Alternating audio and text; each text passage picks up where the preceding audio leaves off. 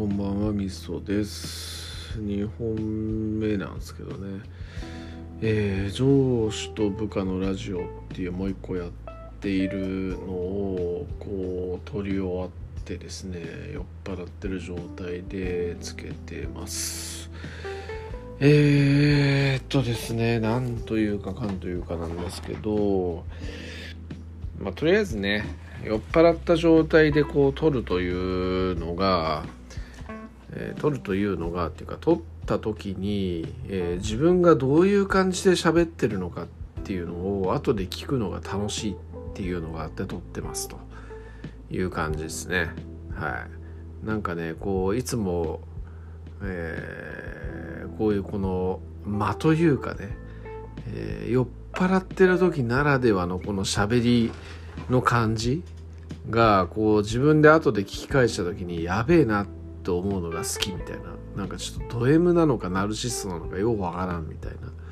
そういう感じですね。で、えー、何の話をしようかなという感じなんですけど、えー、一昨日ぐらいに読書感想会の時に、えー、舞妓さんちのまかないご飯っていう名前で言った話がありましたけど、えー、本当の題名は舞妓さんちのまかないさんっていうそういう題名の漫画でしたね。でこの漫画をまあ継続的に読んでるんですよ。で一昨日ぐらいに喋った時はすごいハートフルストーリーみたいな感じでこう言ったと思うんですけどこう継続して読んでるうちにですねえー、ちょっと舞妓さんってやばいんじゃねえのっていう感じでちょっと思ってきまして何がやばいかっていうと、えー、まあ、主人公はその舞妓さんの、えー、まあ、コミュニティの中でまかないのご飯を作っている16歳の少女なんですよね。でえっとまあ青森だかそういう北国の田舎からえー、舞妓さんになりたくて出てきた少女なんですけど、えー、その子はもう全然才能がなかったんで、えー、まあ君はもう舞妓に向いてないからあの田舎に帰りなって言われたところにたまたまそのご飯を作ってくれていたおばさんが、えー、とちょっとぎっくり腰だかまあ体調不良で倒れちゃうんですよね。でそんな中でそのクビになってた女の子がご飯作ったら美味しかったから、えー、まかないやってよみたいな感じになったっていう話なんですけどとその女の子と同じ田舎から出てきた他の舞妓の女の子みたいなのもいるんですよね。でその子とそのまかないの女の子の2人のが中心になっていくみたいなそんな話なんですけどえー、っとねまあすごく友情ストーリーで面白いんですよ確かに。なんですが、えー、最初に言った通り16歳の少女とかなんですよね。でその子がその子たちがえー、っとまあ首席に出てこう舞を披露してでその後とかにえー、お酌とかをしてね。で座興の遊びとかをしてね、えー、でさすがに床入りはしないでしょうけどまあそういうような感じで、えー、芸を売っているわけなんですよ。でこれよくよく考えてみた時にですよ。16歳とかの少女が、えー、夜中ですよね。下手すら深夜2時とか3時とか。それぐらいまで、えー、首席にはべって、えー、回ったりとかお酌をしたりだとか、まあ、座興としてゲームをしたりだとかで場合によってはその男のねお客さんとかから勧められたらお酒をね飲んだりしたりだとかこれって、えー、やばいことじゃねえのっていうふうに思うわけですよ。普通にやばいですよね。16歳の少女が通常そういうその、えー、お酒を提供するお店とかでお酌とかしてたら問答無用で摘発ですよね。でそれが舞妓さんの世界では許されているっていうその現実に対して僕はちょっとすげえ違和感を感じたなっていう感じなんですよね。で読み進めてるうちにで舞妓さんっていうのは、えー、月に2回しか休みがないらしいんですよね。2回っすよ。ブラック企業のサラリーマンだって週に2回休みがあって、えー、8日だ月に8日間休みがあるなんていうねブラック企業だってあるわけですからその中で月に2回ですよ。週に1回も休みがないみたいな。その状況で16歳の少女とかが働いているみたいな状況ってどう考えても異常じゃねえのこれっていう感じで僕は思いましたね。でまあもちろんねその本人たちがすごくそういう世界に入りたくて来たっていうような話なんで、えー、まあ場合によっては美徳に感じるっていう部分もあると思いますし、まあ、見方によっては宝塚歌劇団とかね、えー、競馬のジョッキーとか競艇のえー、あの何て言うんだ運転手さんっていうのかまあ分かんないですけども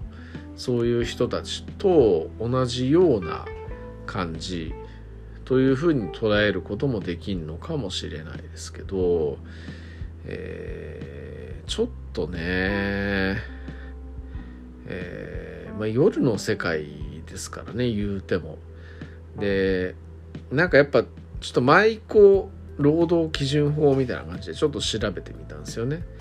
でそしたら出てきた内容としては、えー、と労働基準法は当てはまらないと。でなぜなら舞妓さんっていうのは名目上は、えー、養成所に通う学生みたいなそういう扱いであると。えーなので、えー、労働基準雇われてるわけでもなければお金を稼いでるわけでもないと。だから労働基準法には当てはまらないと。いう考え方らしいんですよね。でかつ、えー、まあ実際でもじゃあ仕事してんじゃんっていう話になるわけですけど、えー、でもやっぱりそれは伝統芸能を守るという感覚だからえー、限りなくブラックに近いグレーだけどそこのところがあって警察からの摘発とかの対象にはならないみたいな感じで書いてあったんですよね。いやなんかちょっとおかしいよなっていうふうに僕は思いますね。やりがい搾取とかと一緒だし、まあ、子供が子供って結局その辺の判断できないわけじゃないですか。だそれをそのそういう世界が当たり前だからっていうことで、えー、夜中の勤務に就かせて、えー、お酌をさせてで場合によっては自分も酒を飲まなきゃいけないみたいな、まあ、酒をのあの未成年者が酒を飲むっていうこと自体がどう考えてもそれは法律違反なわけですけどでそれすらも結局えー、伝統芸能だからということで容認されている。うんまあちょっとどうかなと思う世界だなと思いましたね。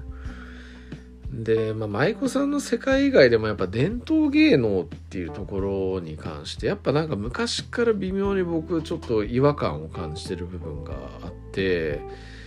えーまあ、例えばね歌舞伎とか相撲とか、えーそういうのって伝統芸能系ですけど何て言うかね、まあ、一般的な芸能人とか、えー、そういう人たちがやっぱ不倫したりとかね隠し子作ったりっていうのってすごい批判されるし、まあ、それによって仕事を失ったりみたいなことっていうのはあると思うんですよね。でそれ現代の倫理観においてはまあ、ちょっと過剰な感はありますけども、まあ、倫理を重んじればそういう制裁を受けるっていうのはまあ違和感ないのかなっていう気はしないでもないんですけど、えー、歌舞伎役者とかねそういう人たちって、えー、そういう不倫とか隠し子とかって芸の肥やしとしてすごい許されるしマスコミからも絶対叩かれないじゃないですか。なんかそういうところに対しての違和感って昔から感じてたんですけどなんかこう伝統芸能だから許される特権階級感みたいなのっていうのにすごくこう違和感を感じるっていうところはありますね。ななん人間の価値としてそこで変わりあんのみたいなそういう感じってないですかね。うんまあ伝統芸能だから許されるっていうふうに大半の人は思うのかな不思議っすよね。だサッカーとか野球とかそういう世界でもパワハラなんパワハラとかなんていうのは現金ですし、まあ、最近サッカーでもねパワハラした監督が相当ねもうサッカー協会からも絶対許されないことですみたいな話ありましたけど相撲とかだったらねこうしごきって言ってね弟子をいじめ殺したとしてもそんな話ざらにありますけどあんま叩かれないってほど叩かれますけどでもなんか許されるみたいなそういう風潮ありますよね。うんなんかやっぱ伝統とかそういうところにあぐらをかいた特権階級だというふうに自分たちが思ってるっていうのがあんじゃないのかなと思うことプラスやっぱ周りがちょっと甘やかしすぎなんじゃないのっていうふうに思いますよね。やっぱ人間には人権というものがあるわけでだ舞妓さんのその話とかに関してもそうですけどやっぱ普通の人間がこう、えー、幸福に過ごせるあの状況っていうのから逸脱した労働環境にいるわけですからなんか本人たちはねそれが芸の肥やしとかそうそういう努力をすることでびっくりになるんだみたいなのはありますけどでもそれが間違っそれが間違ってるよとは言わないですけどやっぱそれをこう幸せにそれだけが幸せじゃないよっていうふうにそういう子供たちに教えてあげるっていうことも大事だし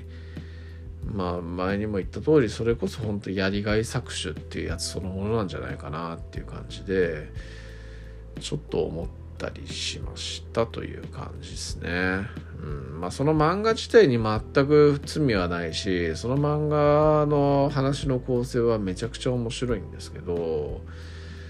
いやなんかちょっとこういう世界があるということ自体がそもそも間違いなんじゃねえかなっていうふうに私は思いましたね。うんまあ間違いっていうと語弊があるのかまあそんなこと言ったらプロスポーツ選手とかね宝塚歌劇団とかねそういう人たちだって実際問題大半の人は人権ないような状況で一生懸命働いて上を目指してるわけですから、まあ、実力社会っていうのはそういうのが本当にあるべき姿なのかもしれないですけどでもなんだろうこう日本という狭い世界の中の舞妓さんとか歌舞伎とか相撲とかなんかそういうものっていうのをこうなんかいろんな人を不幸にしてこう一部の傲慢な特権階級みたいな人間を太らせるためにそういう世界が存続しているっていうこと自体が果たして正しい姿なのかなっていう感じでちょっと思ったりしたという酔っ払いのたわごとです。はい、ありがとうございます。